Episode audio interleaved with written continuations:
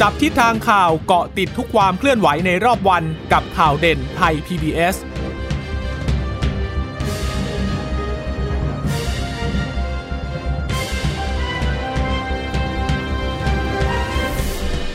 วัสดีค่ะ ต้อนรับสู่ข่าวเด่นไทย PBS นะคะ เราพบกันเป็นประจำทุกวันจันทร์ถึงศุกร์ช่วงบ่ายแบบนี้ค่ะเดตข้อมูลข่าวสารที่เกิดขึ้นในรอบวันกับดิฉันจีราชาตาเอี่ยมรัศมี วันนี้อยู่กับคุณชนชยานันท์พร้อมสมบัติค่ะ ค่ะ สวัสดีคุณผู้ฟังค่ะ ค่ะและยังคงต้องติดตามสถานการณ์โควิด -19 อยู่ ยิ่งตอนนี้เนี่ยรู้สึกว่าความวิกฤตจะเพิ่มขึ้นทุกวันนะคะ โดยเฉพาะเมื่อมีการยอมรับกัน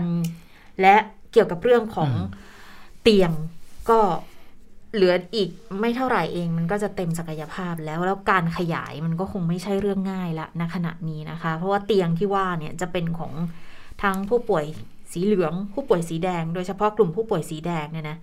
การจะขยายไม่ใช่เรื่องง่ายค่ะเพราะว่าแค่เตียงอะ่ะ ไม่มีปัญหาหรอกวางตรงไหนก็ได้ แต่เรื่องของบุคลากรที่จะต้องไปดูแลหรือว่าเรื่องของอุปกรณ์ต่างๆ ที่จะต้องเอามาช่วยสำหรับผู้ป่วยวิกฤตกลุ่มนี้เนี่ย มันไม่ได้เป็นเรื่องที่จะหาได้ง่ายขนาดนั้นนะคะถ้าดูตัวเลขก็ 300 ไปปลายนะคะ ไปที่ 400สำหรับผู้ป่วยที่ต้องใช้เครื่องช่วยหายใจนะคะ อันนี้ถือว่าเป็นสถานการณ์ที่น่าเป็นห่วง เพราะว่าวันนี้มีผู้เสียชีวิตมากถึง 51 คนด้วยกันนะคะ ก็มีการไปถามแพทย์ผู้เชี่ยวชาญหลายท่านเหมือนกัน ก็แสดงความห่วงใยไปในทิศทางเดียวกันเลยว่า ไม่แน่ใจว่าศักยภาพในการรองรับผู้ป่วยของเราจะ ไปได้ถึงขนาดไหนนะคะ เพราะว่าอย่างวันนี้เนี่ยค่อนข้างชัดเจนว่าเราเห็นสัญญาณไม่ดีเกี่ยวกับการรอเตียงเนี่ยค่อนข้างเยอะทีเดียวทั้งในรายการพิเศษที่เราจัดกันมาต่อเนื่องเป็นเวลาสองสาเดือนแล้วเนี่ยนะคะ ก็จะเห็นชัดเจน วันนี้ยังมีคนที่ร้องขอความช่วยเหลือมายังไทยพีบีอยู่สำหรับการประสานเรื่องเตียง การรอเตียงบางคนเนี่ยสี่วันห้าวันนะคะ ยังต้องรออยู่ที่บ้าน บางคนเราอาจจะเห็นทางสื่อเหมือนกันว่ามีการไลฟ์สดออขอเข้ารับการรักษา ซึ่งขณะนี้ต้องต้องเรียนอย่างตรงไปตรงมาว่าจากข้อมูลที่เราได้รับเนี่ย ก็พบว่ามีคนจำนวนมากเหมือนกันที่ยังไม่ได้เข้าสู่ระบบการรักษานะคะ บางท่านเนี่ยอย่างวันนี้มีมีเคสเคสหนึ่งเนี่ย ไปตรวจกับแลบเอกชนน่ยนะคะ แล้วปรากฏว่าไม่มีผลยืนยัน เรื่องการติดเชื้อเพราะว่า เออเขายืนยันมาทาง SMS ทีนี้พอไม่มีเอกสารยืนยันเนี่ย ไปแจ้งกับทางศูนย์ประสานต่างๆ เนี่ย ปรากฏว่าเขาไม่รับประสานนะคะ เพราะว่าเขาอยากให้มีเอกสารในการยืนยันก่อนว่าติดเชื้อจริง ถึงจะเข้าสู่ระบบการรักษาได้ เพราะฉะนั้นเคสแบบนี้มีอยู่จำนวนมากเหมือนกัน แล้วก็ยังต้องรอตอบไปพูดง่ายๆว่าต้องไปต่อท้ายการขอเข้ารับการรักษานะคะ ซึ่งอันนี้ก็เป็นเรื่องที่น่าห่วงใยคุณพยาบาล หัวหน้าพยาบาลที่มาให้คำแนะนำในรายการเราก็ บอกได้เพียงเบื้องต้นว่าต้องปฏิบัติตัวอย่างไรนะคะ ในการดูแลส่วนหลังบ้านของไทย PBS ก็ช่วยกันประสานอย่างเร่งด่วนทั้งกลุ่มเครือข่ายจิตอาสาด้วย ทั้ง 1669 1668 นะคะ ก็ช่วยกันอย่างเต็มที่ก็แต่ว่าตอนนี้ต้องยอมรับจริง ๆ ว่าเหลืองแดงเราค่อนข้างตึงตัว แล้วก็พูดง่ายๆว่าเต็มศักยภาพแล้วก็ ถ้าพูดอย่างไงก็คงจะไม่ผิดนะคะ หรือว่าถ้าหลายคนหลายคนใช้คำว่าเตียงสีแดง หรือว่าเตียง ICU วิกฤตเนี่ยก็อาจจะพูดได้ เพราะว่าจาก 200 เตียงที่เรามีในสังกัดของโรงพยาบาลในกรทมเนี่ยนะคะ แล้วก็เพิ่มไปอีก 240 เตียง ในการขยายศักยภาพในช่วงเวลาก่อนหน้านี้ก็เป็น 440 เตียงด้วยกันเนี่ย ตอนนี้เราเหลืออยู่แค่ 20 เตียงเท่านั้นค่ะคุณจิรชาตา น่าห่วงมากนะคะ แล้วจะบอกว่า อ้าว กรุงเทพเต็มก็ก็ขยับไปปริมณฑลสิ ปริมณฑลเองเขาก็รับของเขาเต็มที่แล้วเหมือนกัน คือไม่ใช่ว่าสามารถที่จะเคลื่อนย้ายกันได้ง่ายขนาดนั้น ถ้าเกิดเป็นปริมณฑลที่ว่าเราสามารถเอาใส่รถพยาบาล แล้วก็ไปส่งใกล้ ๆ ในพื้นที่เนี่ยห้าหกจังหวัดรอบๆกรุงเทพเนี่ยเขาก็ต้องรองรับในส่วนของเขาด้วย บางส่วนเขาก็เอามารองรับของ ที่ถ่ายมาจากกรุงเทพแล้วอยู่เหมือนกัน ดังนั้นก็คือสถานการณ์ไม่ดีเลยจริง ๆ ค่ะ นี่ยังไม่นับรวมการเคลื่อนย้ายผู้ป่วยที่คุณจิรชดาบอกนะ ต่อให้เรามีที่แต่ว่าการเคลื่อนย้ายผู้ป่วยไป ส่งในแต่ละรายเนี่ย เราก็ขาดแคลนเรื่องเรื่องรถะนะคะ ที่แม้แต่เออผู้ป่วยบางท่านเนี่ยที่ไม่สามารถไปโรงพยาบาลได้เองเนี่ย ก็ปัญหาส่วนหนึ่งมาจากการเคลื่อนย้ายเหมือนกัน มาจากการขนส่งเหมือนกัน คือไม่รู้จะไปรถอะไรนะคะ แล้วเขาก็กังวลว่าจะเอาเชื้อไปติดคนอื่นหรือเปล่า ก็เลยมีบางส่วนที่ยังไม่เข้าสู่ระบบการรักษาเนื่องจากเนื่องจากไม่สามารถเดินทางไปได้นะคะอันนี้ก็คือไม่ใช่ว่าทุกคนมีรถส่วนตัวที่จะสามารถขับ โดยที่ไม่ต้องเกี่ยวข้องกับคนอื่นและเข้าสู่ระบบได้ไงทุกค่ะอย่างมันมันมัน ไม่ใช่เรื่องง่ายอะค่ะ กระทั่งว่ารถพยาบาลที่จะรับส่งจริง ๆ ถ้าเกิดตามหลักจริงๆจะต้องเป็นรถที่มีอุปกรณ์ทำความดันลบในรถด้วยนะ เพื่อที่จะให้ความปลอดภัยที่สุดกับบุคลากรที่เกี่ยวข้อง แล้วตอนที่ไปเขาต้องใส่ชุด PPE แบบเป็นชุดอวกาศเลยดิฉันเจออยู่ครั้งหนึ่งนั้นเคยเล่าให้คุณชนชยนันท์ฟังแล้วนอกนอกจอหลังรายการ บอกว่าขับรถขับรถอยู่อะแถวบ้านแถวตลาด ถนอมมิตรอะอย่างนี้แล้วก็เป็นย่านนั้นนะค่ะไม่ใช่ค่ะไม่ได้บอกไม่ได้ว่าติดเชื้อที่นั่นนะ ไม่ใช่จุดนั้นแต่แถวแถวๆนั้นขับไป เราก็มองค่ะเป็นอ้าวเห็นรถพยาบาลคือเปิดไฟวับวาบเฉยๆแต่ว่าอืมไม่ได้เปิดไม่เป็ได้นหมเปิดอไซเป็นเรนอะไรอ๋อแต่ว่าให้สัญญาณไฟอะค่ะ แล้วเราก็หันไป โอ้เขาใส่ชุด PPE เต็มยศเลยอะนั่งด้านหน้าสองคนก็เลยอ๋อสงสัยคงจะมาเออจะรับมาผู้รับป่วยแถวๆนั้นแหละนะคะ ก็เลยบอกว่า เออเนี่ย สถานการณ์มันก็มันลงไปในชุมชนจริงๆค่ะอะ แล้วแถวที่ดิฉันอยู่ก็คนอยู่เยอะมากอืมแล้วก็แต่เราก็ไม่รู้ว่าจำนวนที่ติดแถวนั้นอะ มีมากมีน้อยแค่ไหน เพียงแต่ว่ามันก็แสดงให้เห็นว่า ลงในชุมชนก็คืออยู่ในชุมชนค่ะแล้วจริง ๆ ค่ะ มันไม่ได้กระจุกกันเป็นแบบเป็นคลัสเตอร์ตรงนั้นตรงนี้ เพราะว่าจากคลัสเตอร์กว่าจะหาเจอ เราก็ไม่รู้หรอกว่า คนข้างในที่เขาติดเชื้อในคลัสเตอร์เนี่ยค่ะก่อนที่จะมีการ bubble seal อะเขาอืมไปจุดไหนจุดไหนมามั่งแล้ว ดังนั้น มันก็ไม่น่าแปลกที่เราจะเห็นตัวเลขแบบ จากหนึ่งพันมาสองพันแล้วตอนนี้ก็มาสามพันแบบนี่สาสามมพัพันนต่อสามเนื่อพังนสามหพันนึ่งสัปต่อดาห์เนื่องแล้วมานะคะ ใช่ แล้วมันก็เลยนำมาสู่ความวิกฤตแบบนี้ค่ะ เพราะว่าค่ะจำนวนที่ผสมเข้าไปเนี่ยก่อนหน้านี้หลักพันมาเอ่อผู้ป่วยที่ออกจากโรงพยาบาลก็ก็มียังจำนวนมากนะเออถ้าก่อนหน้ามากนี้เนาะเราคือก็มากอุตส่าห์ดีใจว่าใช่เอ๊ะติดเชื้อสักสามพันออ่าอกติดไปเชื้อสี่สองพัพันนวันนั้นออกสี่พันติดเชื้อสองพันออกสามพันมันก็ยังค่ะพอมีเตียงเหลือพอ แต่กลายเป็นว่าตอนนี้พอสามพันแล้วออกไปแค่สองพันเนี่อืยมก็เท่ากับว่ามีส่วนต่างอยู่อย่างน้อยๆ เป็นพันเป็นหมื่นคนที่ยังคงอยู่ในโรงพยาบาลอะติดเชื้อใหม่ หายเนี่ยแค่หนึ่งในสามของติดหายเชื้อใหม่น้อยกว่าติดเชื้อใหม่อืดังนั้นซึ่ามันก็เป็ห่วงมันก็ไม่น่าแปลกที่จากสัปดาห์ที่แล้วที่เราฟังดูเหมือนว่าอายังพอศักยภาพยังพอค่ะรองรับได้ กลายเป็นว่าสัปดาห์นี้มา คือเพิ่งเห็นคุณหมอพูดชัดเจนบอกว่าวิกฤตแล้วอะค่ะเพิ่งเห็นว่าคุณหมอกรมการแพทย์อะอธิบดี พูดกรมอการธิบดีแพทย์กรมการแพทย์อธิบายว่าชัดวิเจกฤตนจเลริยงวิกฤตแล้ววิกฤตจริง ๆ เตียงกทมวิกฤตจริง ๆ เหลือเตียงสีแดงแค่ 20 เตียงอันนี้มันก็วิกฤตจริงๆอะค่ะค่ะนะอย่างและคุณหมอผู้เชี่ยวชาญเนี่ยชี้ให้เราเห็นเหมือนที่คุณจิรกิจิรสตาบอกนั่นแหละว่ามันเข้าไปสู่ในชุมชนจริง ๆ เพราะว่าอะไรเพราะว่าตอนนี้เราเห็นสัญญาณบางอย่างนะคะอืมสัญญาณแรกก็คือการติดเชื้อในเด็กที่ค่ะเพิ่มขึ้นอืมพอแนวโน้มในเด็กเพิ่มขึ้นเนี่ยต่อให้เด็กเนี่ย ไม่ติดเชื้อรุนแรง คือหมายความว่าไม่ได้มีอาการรุนแรง แต่เมื่อเด็กติดเชื้อเนี่ยจำเป็นต้องแยกเด็กไปรักษาต่างหากนะคะ การดูแลเด็กเล็กเนี่ยต้องใช้ทีมบุคลากรทางการแพทย์ที่ค่ะที่คือต้องดูแลตลอดเวลา เพราะว่าเป็นเด็กอะนะเพราะคะเด็กเขาดูแลตัวเองอะไรใช่ก็ไม่ได้เหมือนผู้ใหญ่ ทีนี้อะเขาต้องแยกออกจากครอบครัวไปเนี่ย อันนี้อ๋อเป็นการสร้างปัญหาใหญ่อย่างหนึ่งให้กับระบบการรักษาของเราต่อให้เด็ก ไม่ได้มีอาการรุนแรงแล้วก็ไปอยู่ในโรงพยาบาลสีเขียวก็ตามอืมแต่ว่าก็เป็นปัญหาเหมือนกันนะคะ เรื่องนี้ คุณหมอก็เลยบอกว่านี่แหละมันเป็นสัญญาณแรกที่บอกว่ามันเป็นการติดเชื้อในชุมชนที่เกิดขึ้นแบบซึมลึกอืมนะคะ นอกจากกลุ่มเด็กเนี่ยก็ไปถึงกลุ่มผู้สูงอายุที่เป็นผู้ป่วยติดผู้เตียงป่วยติดเตียงเขาไปไหนไม่ได้อยู่แล้วใช่เพราะว่าเขาเป็นกลุ่มแต่ติดชื้อเป็นกลุ่มเปราะเปราะบางค่ะมากๆอยู่แล้วนะคะ เพราะฉะนั้นพอเขาติดเชื้อปุ๊บเนี่ยแนวโน้มที่จะนำไปสู่การเสียชีวิตการป่วยหนัก จนจนเสียชีวิตเนี่ยมันเยอะอืมนะคะ คุณหมอก็เลยบอกว่า ตอนนี้เราต้องจริงจังกับเรื่องนี้ละแล้วก็มีข้อเสนอออกมาจากคุณหมอนิติพัฒน์เจนกุลนะคะบอกว่าล็อกดาวน์ไหมอืมเจ็ดวัน ล็อกดาวน์เพื่ออะไรเพื่อหยุดปัญหาตอนเนี้ยอืมเราเร่งเคลียร์ปัญหาที่มันค้างให้เสร็จ เสร็จแล้วค่อยในในลำดับต่อไปก็คือเราจะได้หยุดโอกาสในการที่จะเดินทางด้วย แต่คุณหมอย้ำว่าปิดล็อกดาวน์แต่ต้องงดการเดินทางนะคะอืม ต้องห้ามเดินทาง เพราะว่าถ้าคือธรรมชาติเนี่ยปกติถ้าสมมุติว่าปิดอืมแล้วไม่มีอะไรทำเนี่ยควรจะกลับบ้านนะคะค่ะอันนี้ก็เลยเป็นข้อห่วงใยวันนี้ก็เลยมีการไปถามในสบคว่า ตกลงล็อกไม่ล็อกอ่าเพราะว่าพอข่าวออกมาแบบนี้ว่าคุณหมอเสนอมาปุ๊บอ่าเนี่ย แล้วต้องดำเนินการยังไง วันนี้คุณหมอทวีสินวิษณุโยธินโฆษกสบคบอกว่า ยอมรับว่ามันมีการหารือกันในที่ประชุมสบคจริง ๆ ว่าค่ะเราจะทำยังไงกับปัญหาที่เกิดขึ้นตอนนี้ แล้วก็การล็อกดาวน์จะเป็นเป็นหนึ่งในทางเลือกหรือเปล่า คุณหมอบอกว่า แต่ว่ามันเป็นแค่การคุยกันเฉยๆนะคะค่ะเพราะว่ายังต้องพิจารณาเรื่องอื่น ที่เกี่ยวข้องอีกนะคะ เพราะว่านี่แหละเรื่องหนึ่งที่อืมสบคเป็นกังวลก็คือว่าถ้าสมมติปิดแล้วคนกลับบ้านแสดงว่าไปกระตุ้นให้คนเดินทางเพิ่มอืมการเดินทางเพิ่มก็หมายถึงการนำระโรบาคดระบาดออกไปอีกไประบาดออกไปคือออกพื้นที่จากข้งนจุดที่เป็นไข่แดง สีแดงเข้มโอ้แล้วกระจายไปจุดอื่นอีก เหมือนกรณีตอนสงกรานต์คุณผู้ฟันั่งนแหละ อันนั้นนะชัดเจนมากแล้วก็เป็นสิ่งที่มีคุณหมอหลายคนที่เตือนแล้ว คือเราต้องยอมรับเลยนะว่า ครั้งนั้นน่ะพลาดจริงค่ะถูกไหมเพราะว่า การปล่อยให้มีคนเดินทางจำนวนมากเนี่ยค่ะมันทำให้การติดเชื้อมันเพิ่มขึ้นจนมาถึงทุกวันนี้นะคะอืมแล้วมันก็จริง ๆ มีสัญญาณกันตั้งแต่ต้นเดือนแล้วนะอืมคือแต่ว่าประกาศไปแล้วไงว่าจะไม่ปิดนะแล้วก็ไม่สามารถที่จะทบทวนได้หรืออย่างไรก็ตาม แต่ก็ถือว่าเป็นจุดที่ทำให้สถานการณ์มาจนถึงณขณะนี้นะคะ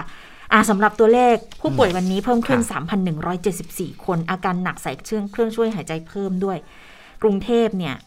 ก็ยังคงเป็นจังหวัดที่มีการติดเชื้อมากที่สุดนะคะอ่า3,714 คนเนี่ยเป็นติดเชื้อในประเทศซะ3,138อืมจากเรือนจำจากที่ต้องขังเสีย36 นะคะ รักษาหายป่วยเพิ่มอีกแค่ 1,941 คนก็ไม่ไม่ไม่สมส่วนกันกับจำนวนผู้ติดเชื้อใหม่เนาะ ตอนนี้เนี่ยผู้ป่วยยืนยันสะสมทั่วประเทศนะคะ228,539 คนละ รักษาหายสะสม 189,777 คนตัวเลขค่อนข้างจะห่างกันเยอะอยู่กำลังรักษาอยู่อีกตั้ง 37,018 คน อยู่ในโรงพยาบาลเสีย 11,366 คน อยู่โรงพยาบาลสนาม 25,000นะคะแล้วก็ผู้ป่วยหนักเนี่ย 1,526 ใส่เครื่องช่วยหายใจ 433 คุณผู้ฟังถ้าเกิดจำได้เนี่ย อาทิตย์ที่แล้วอะยังมีตัวเลขใส่300เครื่องช่วยปลายๆสามร้อยปลายๆเนาะแล้วก็ขยับขึ้นมา 400พอ400 ปุ๊บวันนี้นะวันนี้คือตัวเลข 24 ชั่วโมงที่ผ่านมา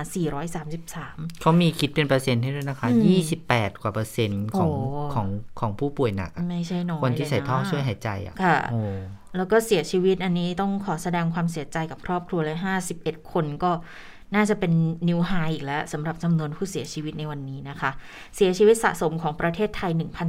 1,744 คนแล้วด้วยอืมค่ะนถ้าดูตัวจำนวนผู้เสียชีวิตวันนี้ 51 คนทั้งหมดเนี่ยเป็นคนไทย 50 คนเลยนะคะ แล้วก็ค่ะเป็นชาวเมียนมาหนึ่งคนค่ะนะคะ แล้วก็เสียชีวิตเอ่ออยู่ในกรทมมากที่สุดอืมนะคะ ก็อืมไม่ไม่เกินความคาดหมายหรอก แล้วก็34แน่ค่ะกทมคุณคุณหมอบอกว่าปัจจัยฟังอธิบดีกรมการแพทย์ มีนักข่าวเรานี่แหละไปถามบอกว่าค่ะเออคุณหมอคะ ตัวเลขที่มันกระเด้งขึ้นมาขนาดเนี้ย มันมันส่งสัญญาณอะไรไหม คุณหมอบอกว่าปัจจัยที่มันทำให้เกิดการเสียชีวิตก็ยังเหมือนเดิมนะคะ แน่นอนว่ามันเกี่ยวข้องกับเรื่องของโรคประจำตัวอืมเอ่อโรคโรคอ้วนน้ำหนักเกินนะคะ อันเนี้ยยังเป็นปัจจัยสำคัญที่ทำให้ให้เกิดการเสียชีวิตอยู่รวมถึงกลุ่มที่เสียชีวิตเพิ่มขึ้นในระยะเนี้ยก็คือผู้ป่วยติดเตียงนะคะค่ะซึ่ง คุณหมอบอกว่ามีความจำเป็นอย่างยิ่ง ตอนนี้ประสานกทมแล้วว่าจะต้องเอาวัคซีนน่ะลงไปฉีดอืมให้กับผู้ป่วยติดเตียงที่อยู่ที่บ้านนะคะ เพื่อเร่งด่วนเพื่อป้องกันการเสียชีวิตที่อาจจะเกิดขึ้น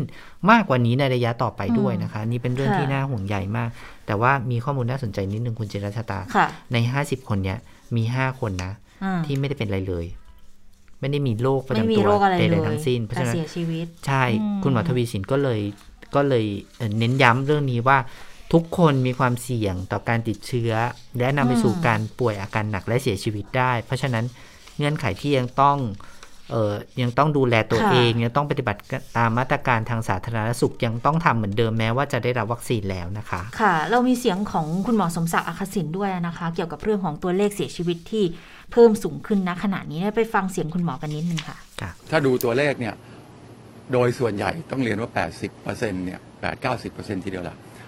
มีโรคร่วมนะครับ ก็เบาหวานความดันที่เจอประจำมีอ้วนบ้าง แล้วก็มีสูงอายุนะครับตอนตอนนี้ก็จะมีเริ่มเริ่มเจอในเรื่องสูงอายุติดเตียงอย่างที่เรียน เพราะว่าเราก็รู้ว่าจะเป็นกลุ่มเปราะบาง ซึ่งถ้าได้รับเชื้อเข้าไปเนี่ยก็จะมีปัญหานะครับ ตอนนี้เราก็คุยกับกทมอยู่นะครับว่าน่าจะเร่งฉีดวัคซีน ให้กลุ่มติดเตียงทั้งหลายเนี่ย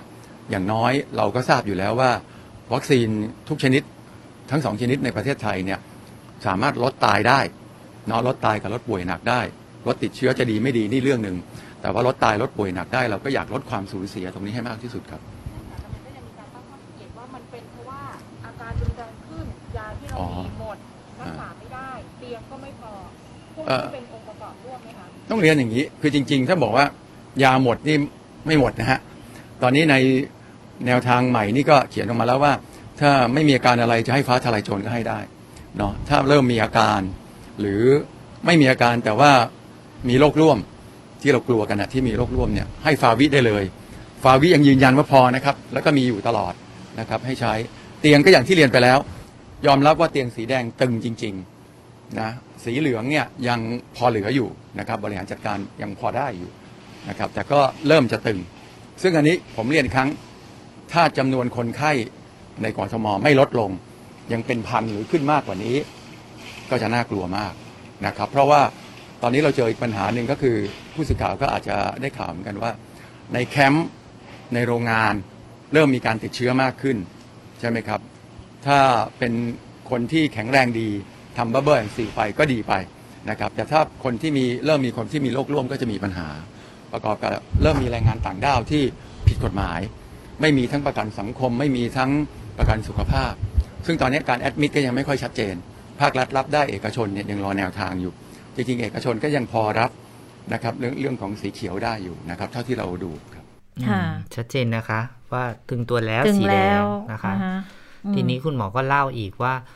จะใช้มาตรการยังไงล่ะในการที่จะช่วยคุณหมอบอกว่าคุยกับสบค กทมเหมือนกันค่ะเรื่องนี้นะคะ ว่าจะทำยังไงเพื่อลดภาระในการที่จะเข้าไปจองเตียงเนี่ยค่ะให้มันได้มากที่สุดก็คือวิธีการคือคุณหมอบอกว่าถ้าเกิดว่ามีการติดเชื้อในชุมชนปุ๊บอืมก็จะใช้มาตรการ Bubble and Seal เหมือนกันในโรงงาน หรือว่าเหมือนที่เคยทำที่กองคลองเตคลองยเตยค่ะก็คือแยกผู้ป่วยผู้ติดเชื้อออกค่ะไป ในสถานที่สถานที่หนึ่ง แล้วก็ให้ชุมชนเนี่ยเป็นคนดูแลกัน กันและกันเองนะคะ แล้วก็อาจจะมีบุคลากรทางการแพทย์หรือว่า คุณหมอเข้าไปดูแลเป็นเป็นช่วงๆนะคะค่ะเพราะว่าเราต้องยอมรับว่าขณะนี้เนี่ยบุคลากรทางการแพทย์ก็ไม่พอแล้วนะคะ ต่อให้เรามีสถานที่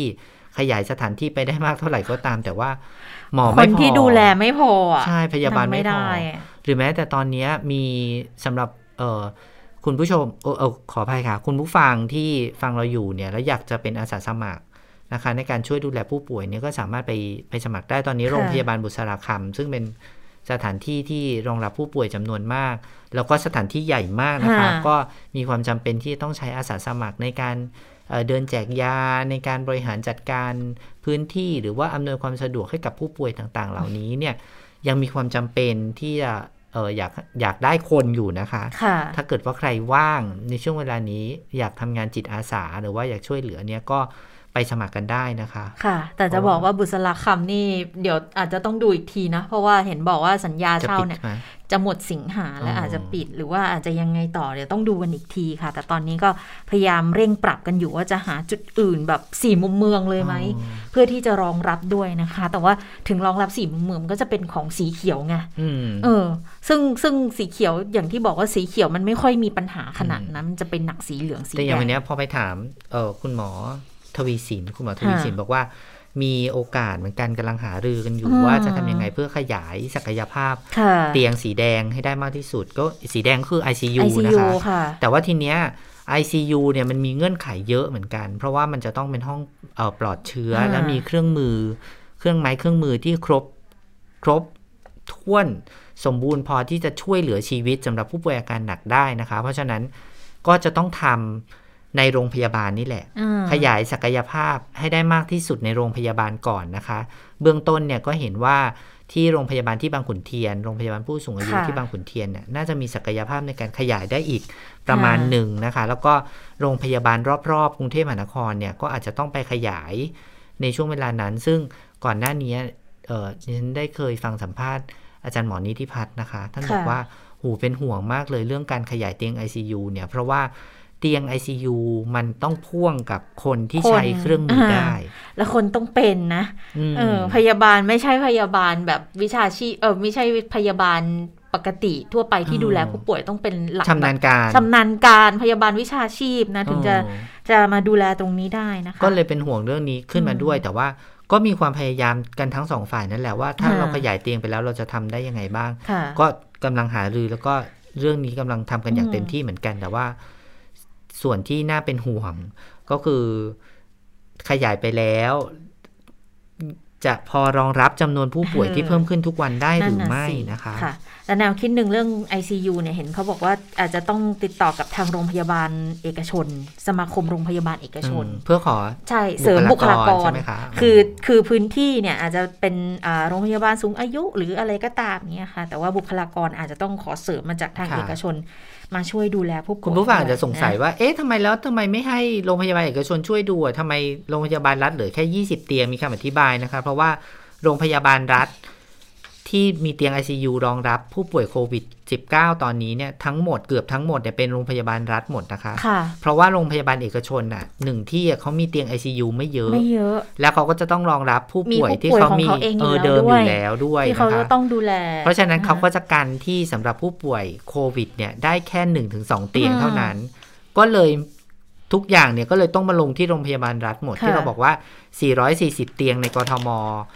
เป็นโรงพยาบาลรัฐทั้งหมดนะคะค่ะก็เลยมีปัญหานี่แหละว่ามันไม่พอมันตึงตัวจริง ๆ นะคะค่ะแต่ว่าบุคลากรยังพอมีจากเอกชนก็อาจจะขอเอกชนมาขอสนับสนุนบุบุคคลากรลากรมาช่วยให้หน่อยนะคะ นี่ให้ดูว่าที่ที่มันหนักแล้วมันน่าสนใจจริง ๆ กับตัวเลขที่เกิดขึ้นณขณะนี้นะ ผู้ป่วยอาการหนักที่บอกว่าต้องใช้เครื่องช่วยหายใจ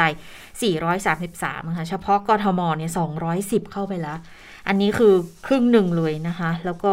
มีแนวโน้มว่าต้องใช้เครื่องช่วยหายใจเพิ่ม ทั้งในพื้นที่กรุงเทพปริมณฑลด้วย ต่างจังหวัดก็มีแนวโน้มเพิ่มมากขึ้นอีกด้วยนะคะ อันนี้เป็นเป็นสิ่งที่ต้องติดตามกัน แล้วก็ถ้ามาดูตัวเลขติดเชื้อสูงสุด 10 อันดับวันนี้เนี่ยกรุงเทพก็ยังเยอะอยู่นะ 956 คือดีขึ้นมากว่า 2 วันก่อนสักนิดนึง นิดนึงไม่ถึงเมื่อวานพันนี้พันนิดๆเนาะโอ้ไม่ถึงพันวันนี้ไม่ถึงเหลือพัน900อืมหย่อนลงมานิดนึงนะคะ ก็พอจะช่วยหายใจได้คล่องไปอีกสักวันสองวันนะ แต่ถ้าเกิดว่าผู้ป่วย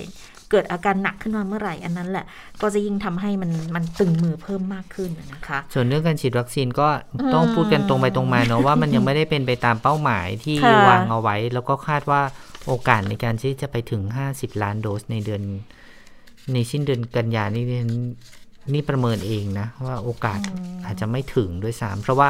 ดูอย่างที่ศูนย์ฉีดไทย PBS วันนี้นะคะ ก็เมื่อวานเนี้ยตั้งเป้าไว้ที่ 1,000 คน ปรากฏว่า เป็นวันแรกของการกลับค่ะมาฉีด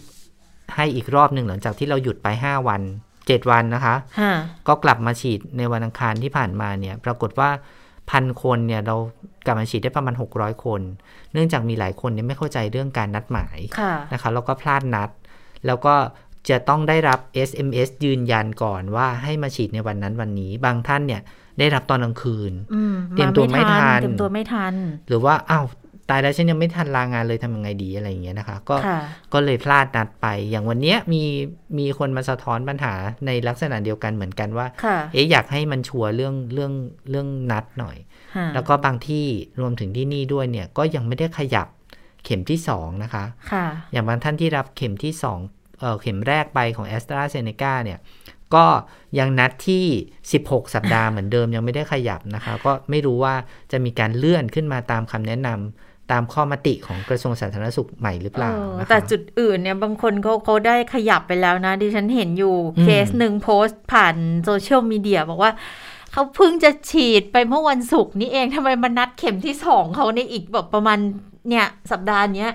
จะให้อ้าวเขาจะไปฉีดเข็มที่สองอีกแล้วเขาก็บอกว่าเดี๋ยวนะอันเก่าเขายังไม่หายระบมเลยทำไมเลื่อนนัดเขาเร็วจังตรงสถานีกลางบางซื่อค่ะแต่ปรากฏว่าหลายคนบอกว่า นี่ก็รออยู่นะว่าเมื่อไหร่จะเลื่อนนัดให้เขาสักทีก็ยังไม่มีคงความคงเออคงสิบหกวีคอยู่เหมือนเดิมอย่างเงี้ย มันก็เลยบอกว่า เออยังเริ่มเริ่มงงแล้วเหมือนกันกับเรื่องของการบริหารจัดการเนี่ยว่าจะยังไงแต่คือ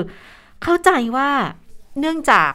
นโยบายเนี่ยเพิ่งจะค่ะออกมาเมื่อวานไง อืมก็เลยยังไม่ได้อออาจปจะรับยังตัวไม่กันใช่ไหมยังปรับกันไม่ทันขนาดนั้น เพราะว่าคงจะต้องเร่งเคลียร์คนที่โดนเลื่อนนัดของสัปดาห์ที่แล้วก่อนนะนะคะค่ะมาจัดการในสัปดาห์เนี้ยให้มันเสร็จสิ้นไปก่อน แต่วันนี้ตรงตรงไทย PBS เองเนี่ยคนเริ่มทยอยมาเยอะคนแล้เยวอะขึ้นเยอะกว่าเมื่อวานกว่าเมื่อวาน เยอะกว่าเมื่อวานเยอะเลยล่ะ เดี๋ยวเดี๋ยวดูสรุปตัวเลขกันอีกทีว่าวันเนี้ยจะได้สักเท่าไหร่ แต่ปัญหามันก็อย่างที่บอกนะหลายคนเนี่ย บางคนพอเลื่อนนัดแล้วแล้วไม่รู้ว่าจะต้องทำยังไง ก็ไปกดยกเลิกนัดเดิมของตัวเองอืมอันเนี้ยมีเหมือนกันแล้ว แล้วก็ไปนัดใหม่เออแล้วไปนัดปราใหกฏม่ว่าไปนัดใหม่มันไปนู่นนู่นกเลรยกฎานู่นไปต่อท้ายเลยอะค่ะ แล้วปรากฏว่าเขาก็ยังนึกว่าอ๋อให้กลับมาฉีดได้แล้ว เขาก็อ๋อนึกว่าเขาสามารถมาได้เลย พอมาถึงก็ปรากฏว่าชื่อของตัวเองไม่มีมันเพราะว่าตัวเองเด้เด้งงไปไปออยู่ยู่ตตออนนท้ายแล้ว แล้วก็เลยกลายเป็นความสับสนกันไปแบบเนี้ยก็ต้องพยายามที่จะทำความเข้าใจอธิบายกันไป เพื่อให้เกิดความเข้าใจที่ตรงกันน่ะนะคะว่าอ๋ออย่างนี้มันไม่ได้ระบบมันเป็นแบบนี้แบบนี้ค่ะนะ คือทุกฝ่ายก็พยายามกันอย่างเต็มที่แหละ แล้วก็จริง ๆ ถ้าเกิดวัคซีนมันมาตามนัดหมดทุกล็อตนะ ปัญหามันคงจะไม่เกิดขนาดนี้แต่หรวัอกนนี้เาคุณอจรินุงๆทินยังยืนยันอยู่เลยนะ คุณจิรชตาว่าวัคซีนมันพออืมแล้วก็นี่ก็บอกว่านี่ก็นี่ไงก็ฉีดแล้วทำไมไม่พูด ถึงได้ฉีดน้อยล่ะอะไรอย่างเงี้ยนักข่าวก็บอกว่าแหมเสาร์อาทิตย์ที่ผ่านมามันได้แค่เจ็ดหมื่นนะคะท่านเก้าหมื่นเนี่ยนะคะท่าน ก็บอกว่าอ้าวก็เสาร์อาทิตย์คนน้อยไง ไม่ดูวันธรรมดาหรอกวันธรรมดาคนได้เยอะนะคะเอามาดูเตียงสีเหลืองกันบ้างไหมอ่าแต่อ่าเตียงสีแดงเต็มศักยภาพใช่ไหมค่ะเตียงสีเหลืองวันนี้ไปถามที่คุณอนุทินนี่แหละ คุณอนุทินบอกว่าในส่วนของโรงพยาบาลบุษราคำที่ดูแลเรื่องเออ ผู้ป่วยเตียงสีเหลืองนะคะ หรือว่าผู้ป่วยที่มีอาการระดับในระดับสีเหลืองเนี่ยค่ะก็กระทรวงก็เร่งดำเนินการที่จะต้องเปิดเตียง แล้วก็ห้อง ICU ในโรงพยาบาลหลักให้มากที่สุดนะคะ ก็ไปยกระดับเพิ่มศักยภาพโรงพยาโรงพยาบาลสนาม ให้เป็นแบบเดียวกับโรงพยาบาลบุษราคำให้มากขึ้นนะคะ โดยเฉพาะ การยกระดับโรงพยาบาลสนามสี่มุมเมืองอืมให้มีศักยที่มีศักยภาพศักยภาพอยู่แล้ว แต่ยังขาดห้อง ICU เนี่ย ก็สามารถจะจัดได้ภายใน 7 วัน ก็จะพิจารณาโรงโรงพยาบาลที่รองรับได้เรา 200 เตียงนะคะ ถ้าหาค่ะหาได้ 5 แห่งก็จะรองรับได้พันเตียง ก็พอๆกับศักยศักยภาพของโรงพยาบาลบุษราคำที่มีอยู่ 1,200 เตียง เพราะว่าในเดือนสิงหาเนี่ยอย่างที่คุณจิรชาตาบอกว่าจะต้องคืนพื้นที่ให้กับ Impact Arena แล้วนะคะค่ะ ก็นอกจากนี้ก็อาจจะต้องยกระดับศูนย์นิมิบุตร หรือว่าอืมอินดอร์สเตเดียมเพื่อรองรับผู้ป่วยสีเหลืองด้วย แล้วก็จะต้องทำทุกอย่างให้ทันกับสถานการณ์ ส่วนบุคลากรก็อาจจะต้องใช้รูปแบบเดียวกับบุษราคค่ะที่สับเปลี่ยนจากต่างจังหวัดมาทุก2สัปดาห์อ๋อนะคะอ๋อใช่ใช่ถ้าใช่ผู้ป่วยอาการสีเหลืองเอ่อน้อยเนี่ยก็จะไปอยู่ที่โรงพยาบาลสนามนะคะ แล้วก็ยกระดับโรงพยาบาลสนามขึ้นมาให้เป็นโรงพยาบาลสีเหลืองนะคะ อันนี้ก็ต้องดูว่าเหมือนที่เราคุยกันว่าอืม เอ๊ะมีมีโรงพยาบาลแต่มีคนพอหรือเปล่า คนพอหรือเปล่านะคะบางบางจุดยังจะใช้แบบ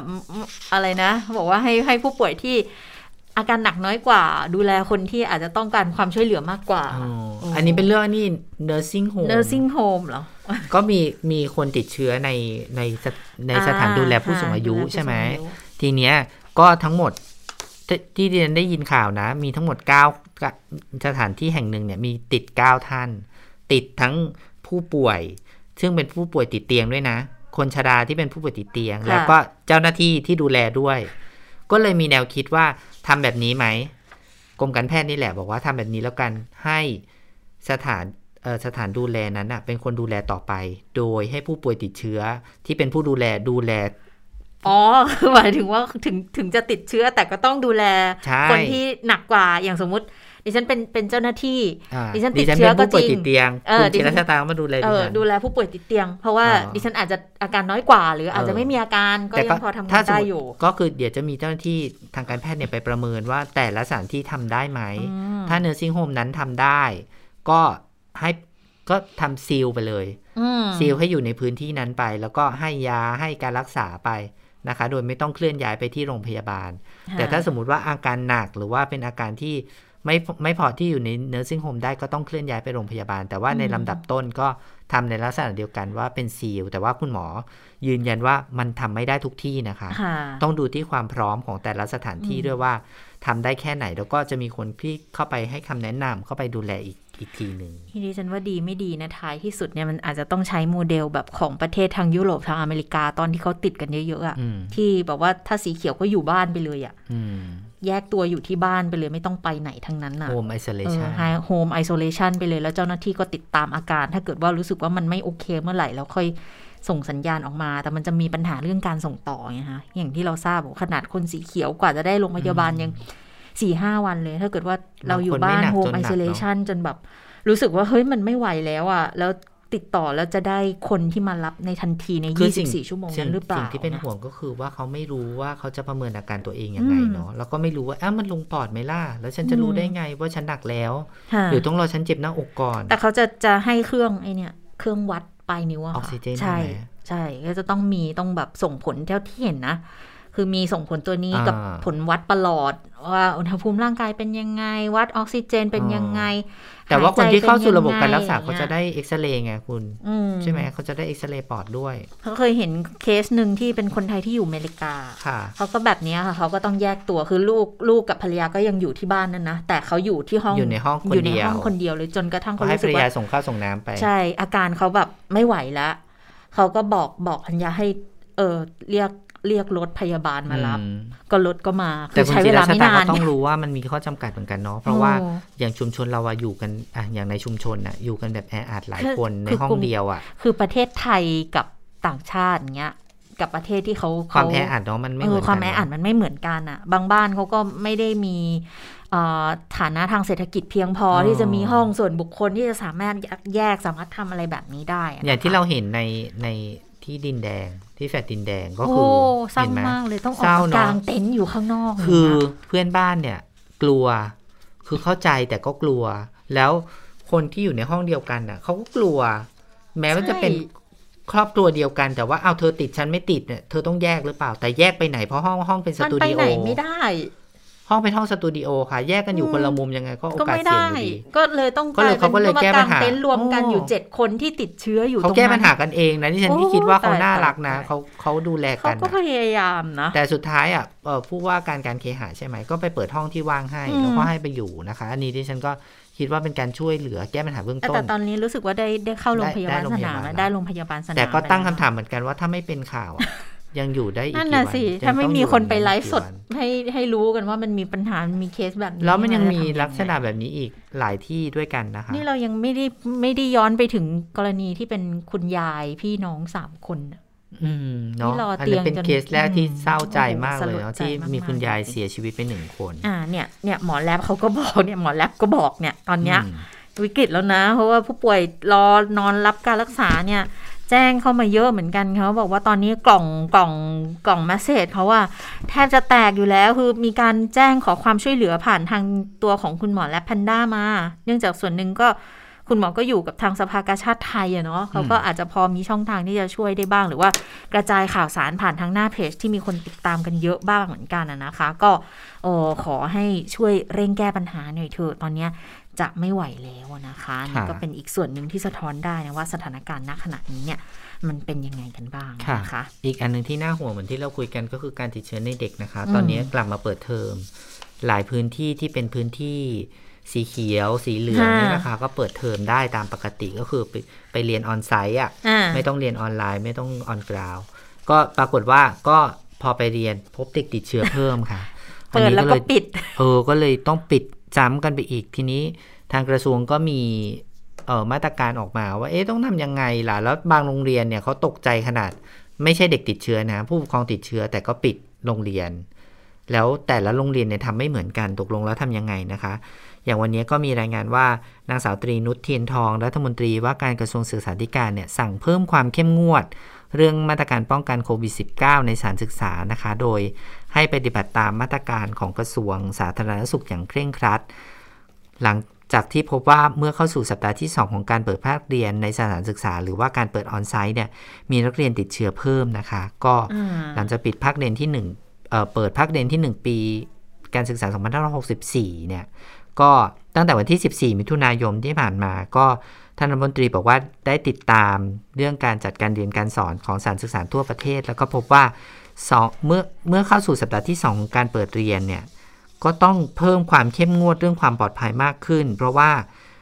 ทั้งเรื่องของการสวมหน้ากากอนามัย แล้วก็การเว้นระยะห่างนะคะ เพราะว่าจำเป็นจะต้องสกัดการแพร่ระบาดของโควิด -19 อย่างเข้มข้นค่ะในทุกเอ่อทุกๆเขาเรียกว่าอะไรทุกๆสังกัดเลยนะคะ ทั้งที่สพททั้งสอส ทั้งการศึกษาเอกชนทั้งกศนเนี่ยอันนี้ต้องไปดูให้หมดเลย เพราะว่าที่ผ่านมาเนี่ยพอเกิดปัญหาการการแพร่ระบาดขึ้นมาเพิ่มเติมเนี่ยจำเป็นจะต้องปิดสถานศึกษาเพิ่มเติมนะคะอืมในกรณีที่นักเรียนในโรงเรียนนั้นๆ ติดเชื้อเพียงคนเดียว หรือว่าในชุมชนที่เป็นเขตบริการ มีชาวบ้านติดเชื้อ ให้สถานศึกษาเนี่ยขอความเห็นของคณะกรรมการโรคติดต่อจังหวัด ว่าจะต้องปิดเรียนหรือเปล่า จะต้องปิดเรียนเพื่อทำความสะอาดไหมค่ะแล้วก็เลือกใช้การจัดการเรียนการสอนในรูปแบบอื่น ในระหว่างที่ปิดสถานศึกษา เช่น การเรียนผ่านออนไลน์ หรือว่าการเรียนแบบเอ่อการจัดส่งหนังสือที่เรียกว่าออนแฮนเนี่ยนะคะส่งแบบเรียนมาให้เรียนที่บ้านได้ไหมนะคะ ก็ตอนนี้ก็มอบหมายให้ดร สุพัฒน์จำปาทองปลัดกระทรวงศึกษาธิการ แล้วก็คณะผู้บริหารเนี่ยกำหนดรายละเอียดของโครงสร้าง แล้วก็องค์ประกอบอำนาจหน้าที่ แล้วก็แนวปฏิบัติให้ชัดเจนว่า ถ้าหากว่าพบการติดเชื้อนี้จะต้องทำยังไงนะคะ ก็ยังคงต้องให้มีการเรียนการสอนแบบผสมผสานต่อไปนะคะอืมเอ่อที่โรงเรียนนครสวรรค์ประกาศ ไม่ให้นักเรียนมาเรียนที่โรงเรียน เพราะว่าสำรวจความคิดเห็นของนักเรียนแล้วก็ผู้ปกครอง แล้วก็บุคลากรส่วนใหญ่ต้องการให้จัดการเรียนการสอนสองแบบก็คือออนไลน์ แล้วก็ออนแฮนแทนนะคะ อย่างที่โรงเรียนราชสีมาวิทยาลัยที่นครค่ะราชสีมาก็ประกาศปิดเรียน 23-2 กรกฎานะคะ เป็นเวลา 10 วันนะคะ แล้วก็ให้ไปเรียนรูปแบบออนไลน์แทน อันนี้เป็นยกเป็นการยกตัวอย่างว่ามีหลายพื้นที่เหมือนกันที่จำเป็นจะต้องปิดนะคะเพื่อทำความสะอาดโรงเรียน เพราะว่าพบการติดเชื้อแล้วแล้วก็ปรับตัวเองไปใช้การศึกษา ไปให้การศึกษาในรูปแบบอื่นนะคะสำหรับค่ะกรุงเทพมหานครยังคงปิดการเรียนแบบออนไซต์อยู่นะคะ ค่ะ ก็หลายจังหวัดเลยอะเนาะที่เปิดไปปุ๊บกลายเป็นว่า เปิดแล้วก็ต้องปิดอีกทีอืมเพราะว่าไปเจอเด็กติดเชื้อ แล้วเขาก็ไม่อยากเสี่ยงแล้วไงเขาก็เลยอืมเปิดปุ๊บก็ก็ปิดกันก่อนนะ ดังนั้นก็อาจจะต้องเข้มงวดในเรื่องของอาการดูแลการเรียนการสอนอย่างเงี้ยพื้นที่สีแดงๆเข้มๆก็ คงจะยังทำไม่ได้เด็กนะคะๆปรับตัวกันเยอะมากเลยนะคะ โอ้ในสงในสารยุคผู้นี้ปกครองนี่เลยอะสงสารผู้ปกครองด้วยสงสารสน้งองๆสารเด็กด้วยนะนะคะคะแทบจะไม่ได้ใช้ชีวิตกันเลยเนี่ยสองปีมาแล้วนะคะ คือนอกจากเรื่องของการเรียนการสอนแล้วเนี่ยวันพรุ่งนี้มีความเคลื่อนไหวค่ะณชนชยนันท์พรุ่งนี้เนี่ยเป็นวันหลายสำกคัญลุ่มทางหลายการก้อนเมืองกันด้วยกันนะคะ เป็นวันเปลี่ยนแปลงการปกครองใช่ไหมค่ะแล้วก็จะมีความเคลื่อนไหวกันท่ามกลางสถานการณ์โควิด ก็ยังระบาดหนักอยู่แบบนี้นะคะ ก็มีรายงานบอกว่าทางเลขาธิการสภาความมั่นคงแห่งชาตินะคะ ก็เปิดเผยเหมือนกันก็บอกว่าก็ห่วงแหละการชุมนุมใหญ่ของ 5 กลุ่มที่จะเคลื่อนไหวทางการเมือง 24 นี้นะ เพราะว่าสถานการณ์มันก็ยังไม่ค่อยดี ก็การรวมตัวของคนจำนวนมากเนี่ยค่ะจะไปเสี่ยงต่อการแพร่ระบาดของการติดเชื้อโควิด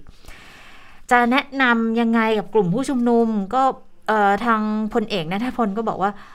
ทุกคนก็คงทราบดีอยู่แล้วแหละว่าการรวมตัวจะทำให้เกิดการติดเชื้อได้ ดังนั้นก็คงไม่ต้องเตือนหรือแสดงความเป็นห่วง แต่ทางสบคค่ะ ก็อยู่ระหว่างการพิจารณามาตรการที่เข้มข้นขึ้นในวันนี้ เพราะว่าประชาชนบางส่วนยังไม่ตระหนัก ยังละเว้นมาตรการในการป้องกันโรคอยู่ แต่ก็กังวลถึงความเดือดร้อนของประชาชนแหละ เพียงแต่คงไม่ถึงขั้นต้องจำกัดเวลาออกนอกเคหสถาน นัดชุมนุมทางการเมืองแล้วเนี่ย ก็คงจะมีการประสานกับทางสตชสำนักงานตำรวจแห่งชาติที่เขาจะต้องเป็นคนดูแลสถานการณ์กันอยู่แล้วด้วยนะคะค่ะที่ไหนบ้าง อ่าดิฉันอืมเล่าให้ฟังก่อนมีอย่างน้อยๆเนี่ยสามที่นะคะค่ะก็มีกลุ่มราษฎร กลุ่ม vivo แล้วก็กลุ่มแนวร่วมเนี่ยจัดกิจกรรมเป็น 3 ห่วงเวลาด้วยกันนะคะ กิจกรรมแรกเนี่ยเริ่มตั้งแต่ตีห้าถึงค่ะ7จ็ดโมงเช้าที่อนุสาวรีย์ประชาธิปไตยนะคะ เป็นค่ะจุดเทียนรำลึกเหตุการณ์แล้วก็อ่านแถลงการณ์นะคะ ช่วงที่ 2 นี้ประมาณ 10 โมง โดยกลุ่มจะเคลื่อนขบวนจากอนุสรณ์สถาน 14 ตุลาเนี่ยไปยังออรัฐสภาเกียรกายนะคะ โดยใช้เส้นทางถนนราชดำเนินกลาง ไปนครสวรรค์พิษณุโลก พระราม 6 ถนนทหารนะคะ แล้วก็ไปยังเกียรกาย ก็โหเป็นเส้นทางที่มีการจราจรขับข้างในช่วงเช้าด้วยนะคะเขาจะเริ่มเดินกัน 10 โมงนะคะ แล้วก็ 5โมงเย็นก็จะไปที่สกายวอล์กแยกปทุมวันนะคะ ก็จัดกิจกรรมร่วมกับแนวร่วมธรรมศาสตร์และการชุมนุมนะคะ ส่วนกลุ่มประชาชนคนไทยโดยคุณนิติธรล้ำเหลือหรือว่าทนายนกเขาเนี่ยจะมี 14 นาฬิกาที่แยกอุรุพงศ์จากนั้นก็จะเคลื่อนไปที่ทำเนียบรัฐบาล กลุ่มนี้เนี่ยนะคะ วันนี้ไปยื่นหนังสือที่ออกองบัญชาการตำรวจนครบาลนนะคะ ก็เอาแผนในการป้องกัน โควิด -19 ไปยื่นเพื่อหารือด้วยนะคะ ก็ทางตำรวจนครบาลก็รับรับหนังสือไป เท่าที่ดิฉันฟังน้องนักข่าวรายงานมาเนี่ยก็คือ เขาก็เสนอว่าเขาจะแจกเจลแอลกอฮอล์จะมีหน้ากากอนามัย แล้วก็จะมีเสื้อกันฝน ก็บอกว่ามาตรการเหล่านี้เพียงพอที่จะป้องกันการระบาดของโควิด -19 แล้วก็บอกว่าถ้าจะเอาเรื่องของสิทธิเสรีภาพตามรัฐธรรมนูญมาเปรียบเทียบกับประกาศ พรกฉุกเฉินหรือว่าประกาศเอ่อพรบควบคุมโรคเนี่ยเขาบอกว่าค่ะเอามาเปรียบเทียบกันไม่ได้ เพราะว่าปิดกั้นสิทธิเสรีภาพในการแสดงออกในการชุมนุมไม่ได้นะคะก็ยืนยันแบบนั้นนะคะ ส่วนอีกกลุ่มหนึ่งก็คือกลุ่มใหญ่เหมือนกัน ไทยไม่ทนนะคะ ก็คุณจตุพรพรหมพันธ์นัดเวลา4โมงเย็นที่แยกผ่านฟ้าลีลาดนะคะ แล้วก็ถ้าหากว่ามีชุมเอ่อ มวลชนจำนวนมากก็จะทำกิจกรรมบริเวณดังกล่าวก่อน ไม่มีการเคลื่อนขบวนนะคะ แต่ถ้าหากว่ามวลชนน้อย ก็จะเคลื่อนไปที่ทำเนียบรัฐบาลไปที่ฝั่งโรงเรียนราชวินิตมัธยมนะคะ ที่อยู่อือฮึใกล้ๆบริเวณนั้น ก็ใครที่ไม่ได้เกี่ยวข้องไม่ได้ไปร่วมชุมนุมหรือว่าไม่ได้เอ่อเกี่ยวข้องกับเรื่องนี้ ก็หลีกเลี่ยงเส้นทางที่ค่ะเราแจ้งไปนะคะ เพราะว่าน่าจะมีการจราจรขับข้างอยู่พอสมควร แล้วก็ อืม เป็นห่วงเป็นใยเรื่องของการแพร่กระจายของเชื้อโควิด -19 ด้วยนะคะค่ะแต่ถ้าไปถามรองนายกรัฐมนตรีพลเอกประวิตยวงษ์สุวรรณเนี่ยนะคะ ก็พูดถึงเรื่องของการนัดหมายชุมนุมของหลายกลุ่มในวันพรุ่งนี้เหมือนกัน ก็เอ่อเบื้องต้นก็บอกว่าไม่ได้ไม่ได้ไม่ได้มีการกำชับอะไรก็เจ้าหน้าที่เอาไว้มากหรอก เพียงแต่ว่าก็ไม่อยากให้ชุมนุมหรอกเพราะกลัวเรื่องของการติดเชื้อ ไปฟังเสียงพลเอกประวิตยกันค่ะ ผมไม่อยากให้ชุมนุมอะนะเพราะกลัวเรื่องติดโควิดนะเพราะโควิดนะ ก็เป็นเยอะแยะแล้วนะครับ ก็กำชับให้ ไม่ไม่อยากให้มีอะไม่อยากให้มีชุมนุมมีก็ควรจะเว้นระยะห่างให้ดีนะครับ เรื่องระวังเรื่องโควิดโอ้โหไปไปเจรจาไงไม่ได้เจรจาคุณต้องช่วยเดี๋ยคุณช่วยเจรจาหน่อยเลยว่าอย่าเพิ่งอย่าชุมนุมเลย ในช่วงนี้ ให้โควิดน้อยลงก่อน นะครับ เพราะว่ามันก็ยังขึ้นอยู่ทุกวันนะเรารัฐบาลก็เป็นห่วงเรื่องโควิดมากก็ทำไมไม่แก้ไม่แก้ ไม่แก้เรื่องมาตราหนึ่งสี่สี่กับหนึ่งแปดห้าไม่แก้ ไม่แก้แน่นอนนะพักพักพลังประชารัฐไม่แก้แน่นอนนะครับ ก็ว่าท่านไพบูลให้สัมภาษณ์ไปแล้วนะครับ ใช่จะไม่เอาอืมรวมหลายเรื่องเลยนะ ทั้งเรื่องของการชุมนุมทางการเมืองเรื่องของการแก้รัฐธรรมนูญที่วันนี้ก็มีการพิจารณากันอยู่ในสภานะคะในอาคารรัฐสภาด้วย แต่ว่าถ้าไปดูเรื่องของการรวมตัวของผู้ชุมนุมพรุ่งนี้เนี่ยเขาก็บางส่วนเขาประกาศบอกว่าจะเคลื่อนไหวไปที่ทำเนียบรัฐบาลด้วยนะ แล้วจะต้องบล็อกต้องปิดไม่ให้เข้าถึงทำเนียบไหมพลเอกประวิตยก็บอกว่า อันนี้เป็นเรื่องของเจ้าหน้าที่ค่ะไม่ต้องห่วงละแต่ว่าที่ห่วงก็คือ พอคนมาเยอะอะเดี๋ยวมันจะมีความเสี่ยงในเรื่องของการติดโรคนั่นแหละนะคะทางฝั่งตำรวจก็ออกมาชี้แจงเหมือนกันนะคะ วันนี้มีการแถลงเกี่ยวกับการรับมือการชุมนุมนี่แหละ แล้วก็บอกว่ามีคนถามเรื่องตกลงแล้วจะเอาตู้คอนเทนเนอร์มาวางอีกไหมบอกว่าเบื้องต้นนี้ยังไม่ไม่ยังไม่ได้พิจารณาเรื่องนี้นะคะว่าถ้าสมมติว่าสถานการณ์ไม่มีอะไรการข่าวตอนนี้เนี่ยยังบอกว่าการเคลื่อนขบวนเนี่ยก็ก็จะเป็นไปอย่างสงบสันติเนี่ยก็จะไม่มีปัญหา ก็จะไม่ได้เอาตู้คอนเทนเนอร์มาวางนะคะ แต่ว่าแผนเนี่ยปรับเปลี่ยนได้ตลอดเวลา แล้วก็ชี้แจงถึง 4 เหตุผลที่ทำไมตำรวจต้องออกมาแถลงค่ะ ฟังเสียงท่านรองเออท่านผู้บัญชาการตำรวจนครบาลค่ะ เรื่องแรกนะฮะก็เพื่อแจ้งให้พี่น้องประชาชนรับทราบ การจัดการชุมนุมหรือการจัดกิจกรรมต่างๆนะฮะในห่วงเวลาและสถานที่ต่างๆ ซึ่งการจัดการชุมนุมหรือกิจกรรมเหล่านั้นเนี่ยอาจกระทบ ต่อการสัญจรไปมาของพี่น้องประชาชน หรือการใช้ชีวิตโดยปกติสุขนะฮะประชาชนเนี่ยจะได้สามารถหลีกเลี่ยง การจัดชุมนุมหรือการจัดกรรมต่างๆ ได้นะครับ วัตถุประสงค์ข้อที่สองนะฮะเพื่อให้ทุกฝ่ายทราบว่าการชุมนุมหรือการกัดกิจกรรมต่าง ๆ เนี่ยต้องอยู่ภายในกรอบของกฎหมายนะฮะเนื่องจากปัจจุบันยังอยู่ระหว่างการประกาศใช้พรกฉุกเฉิน เพื่อควบคุมการแพร่ระบาดของเชื้อโรคไวรัสโควิด -19 และทางกรุงเทพมหานครได้มีการออกประกาศฉบับที่ 33 ควบคุมการจัดกิจกรรมที่มีความเสี่ยงต่อการแพร่เชื้อโรค ดังนั้นการจัดการชุมนุมหรือกิจกรรมต่างๆ อาจฝ่าฝืนกฎหมายคำสั่งหรือประกาศที่เกี่ยวข้องได้นะครับ ข้อ 3 ก็แนวทางการปฏิบัติของเจ้าหน้าที่ตำรวจนะฮะจะเน้นการรักษาความสงบเรียบร้อยเป็นหลัก และการปฏิบัติตามมาตรการควบคุมโรคสำหรับการตั้งเครื่องกีดขวาง หากไม่มีความจำเป็นจะไม่ตั้ง เนื่องจากอาจจะกระทบก่อความเดือดร้อนให้กับพี่น้องประชาชน แต่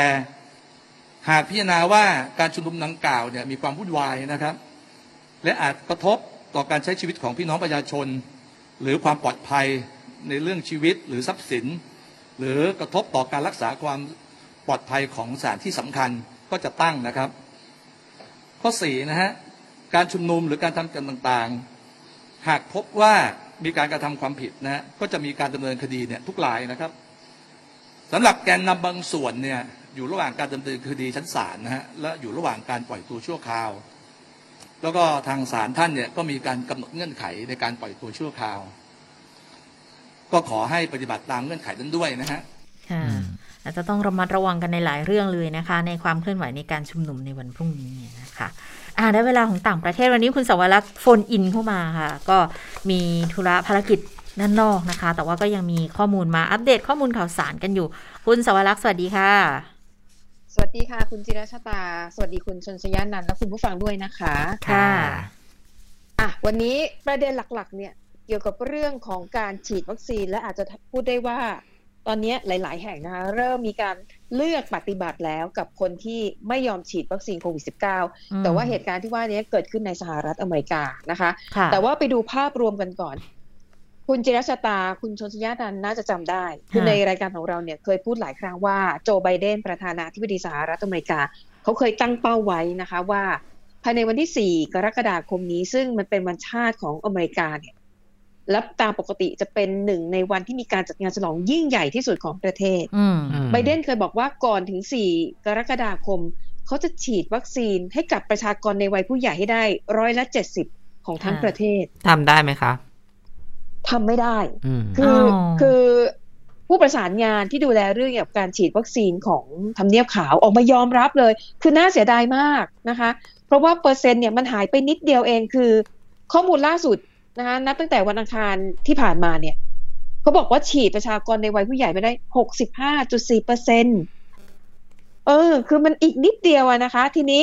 เหตุผลเพราะอะไร เดี๋ยวไปติดตามกัน คือสหรัฐอเมริกาเนี่ย เราก็รู้ดีว่าเป็นอีกประเทศหนึ่งที่มีวัคซีนเรียกว่าเหลือเฟืออืมมีหลายยี่ห้อ หลักๆที่เขาฉีดตอนนี้นะคะ มีของไฟเซอร์ มีของโมเดอร์นาแล้วก็จอร์นสันแอนด์จอร์นสันซึ่งเจแอนเจเนี่ย ฉีดแค่เข็มเดียว แต่ทำไมเขาถึงฉีดได้ไม่ครบ 70%ของประชากรในวัยผู้ใหญ่ เขาบอกว่าเหตุผลหลักๆ เนี่ย คือมาจากกลุ่มคนที่อายุน้อยที่ไม่ยอมฉีดวัคซีนนะคะ และมีผลการสำรวจนะคะของมูลนิธิ Kaiser Family ก็พบว่าผู้ใหญ่ที่ไม่ยอมฉีดวัคซีนเนี่ยส่วนมากเป็นคนอายุน้อย การศึกษาไม่สูงมาก แล้วก็ส่วนมากจะเป็นคนผิวสีและที่สำคัญค่ะ ดูเหมือนว่าคนกลุ่มนี้ส่วนใหญ่เนี่ยจะเป็นกลุ่มผู้ที่สนับสนุนพรรคริพับลิกันมอันนี้ก็เป็นพรรคที่โดนัลด์ทรัมป์เนี่ยสังกัดอยู่ คืออาจจะมีแนวคิดไปในทางเดียวกันอืมนะคะ ดังนั้นเนี่ยมันก็เลยทำให้การฉีดวัคซีนเนี่ยเจอปัญหาเพราะว่าคนจำนวนนี้แหละที่ไม่ยอมไปฉีดนะคะ ดังนั้นเนี่ยเขาบอกว่าเออสหรัฐเนี่ยอาจจะต้องใช้เวลาอีกสักสองสามสัปดาห์หลังวันที่สี่กรกฎาคมไปแล้วก ว่าจะฉีดครบวัคซีนให้ได้เป้าหมาย 70%นะคะทำไมถึงต้องเป็น 70%เพราะว่ามันคือสัดส่วนที่นักวิทยาศาสตร์ระบุว่ามันจะสร้างภูมิคุ้มกันแบบกลุ่มในประชาชนอืมนะคะ อะทีนี้อย่างที่บอกว่าอเมริกาเนี่ยรณรงค์เยอะมาก แล้วก็มีหลายรัฐถึงขั้นที่ออกเรียกว่าเป็นลอตเตอรี่วัคซีนอะคือคุณไปฉีดวัคซีนเถอะ มีสิทธิ์ได้ลุ้นลอตเตอรี่แล้วรางวัลใหญ่ด้วยนะนะคะ ทีนี้มาถึงเรื่องของการเลือกปฏิบัติอย่างที่บอกว่า คือให้คุณอยู่ในอเมริกาตอนนี้คุณเดินไปฉีดวัคซีนเนี่ยสะดวกมากง่ายมาก ต่อให้เป็นคนต่างชาติก็ฉีดได้นะคะแต่คุณเลือกที่จะไม่ฉีดใช่ไหมอันนี้ปัญหาในอเมริกาคือคุณเลือกที่จะไม่ฉีด และปรากฏว่าที่โรงพยาบาลแห่งหนึ่งนะคะ โรงพยาบาลฮิวสตันเมธอดิสต์ในรัฐเท็กซัสค่ะ มีรายงานว่าบุคลากรทางการแพทย์ของโรงพยาบาลแห่งนี้ 153 คน ถูกไล่ออก หรือไม่ก็ลาออกจากงานเศษเหตุผลเพราะว่าไม่ยอมฉีดวัคซีนไง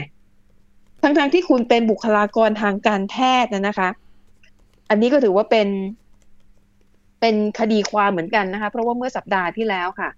มีพนักงานมีบุคลากรทางการแพทย์ของโรงพยาบาลแห่งนี้117คนเขาไปฟ้องศาลเขาไปฟ้องศาลนะคะ บอกว่าโรงพยาบาลเนี่ย บังคับให้พนักงานเนี่ยไปฉีดวัคซีน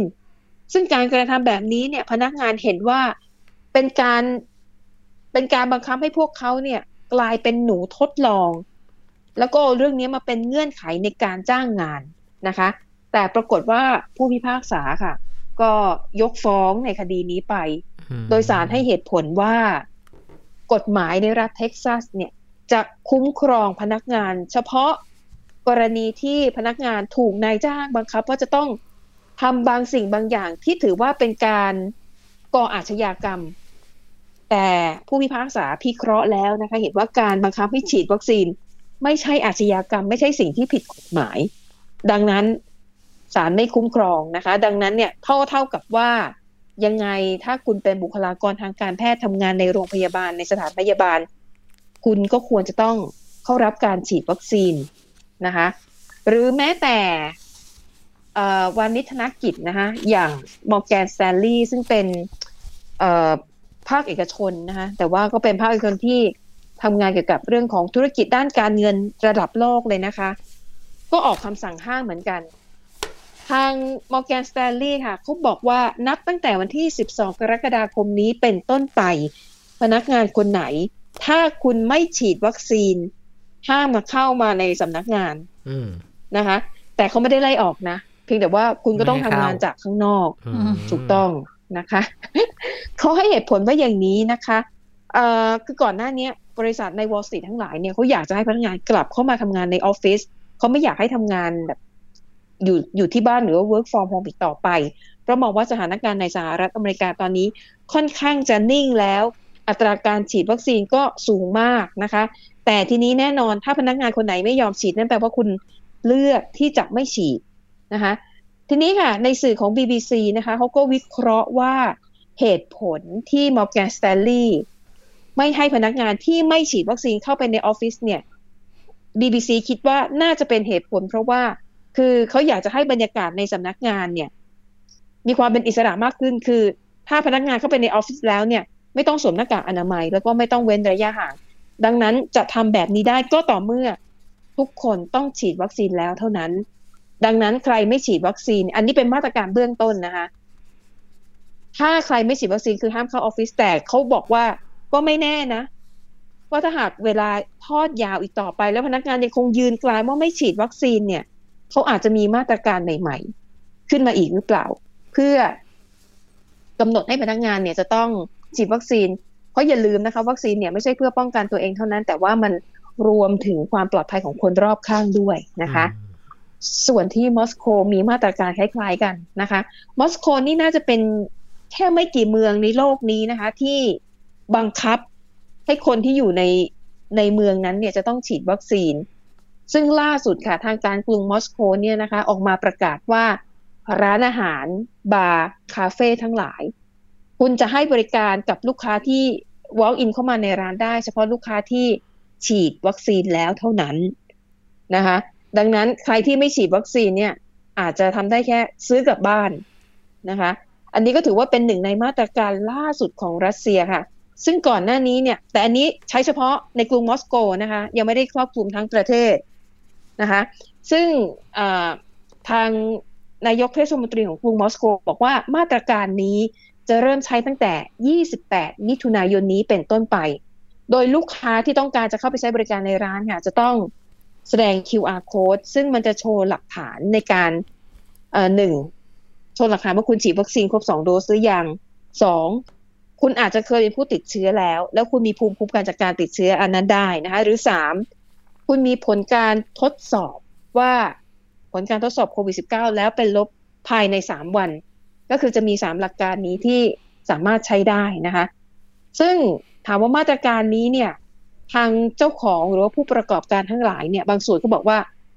เขาก็รู้สึกดีนะเพราะทำให้รู้สึกว่าลูกค้าที่เข้ามาใช้บริการเนี่ย มีความมั่นอกมั่นใจมากขึ้นว่าตัวเองปลอดภัย แต่ในขณะที่บางส่วนมองว่า มันเป็นการเลือกปฏิบัติไหมเกิดลูกค้าคนไหนไม่อยากฉีดอะแต่อยากจะมาใช้บริการลูกค้า ทางร้านอาหารก็อาจจะรู้สึกว่าสูญเสียโอกาสในการรับลูกค้ากลุ่มนี้ไป และนี่คือเรื่องราวทั้งหมดจากต่างประเทศค่ะ ค่ะ แล้ววันนี้ก็คือข่าวเด่นไทย PBS ในวันนี้นะคะ เราทั้งสามคนลาไปก่อน สวัสดีค่ะ สวัสดีค่ะ สวัสดีค่ะ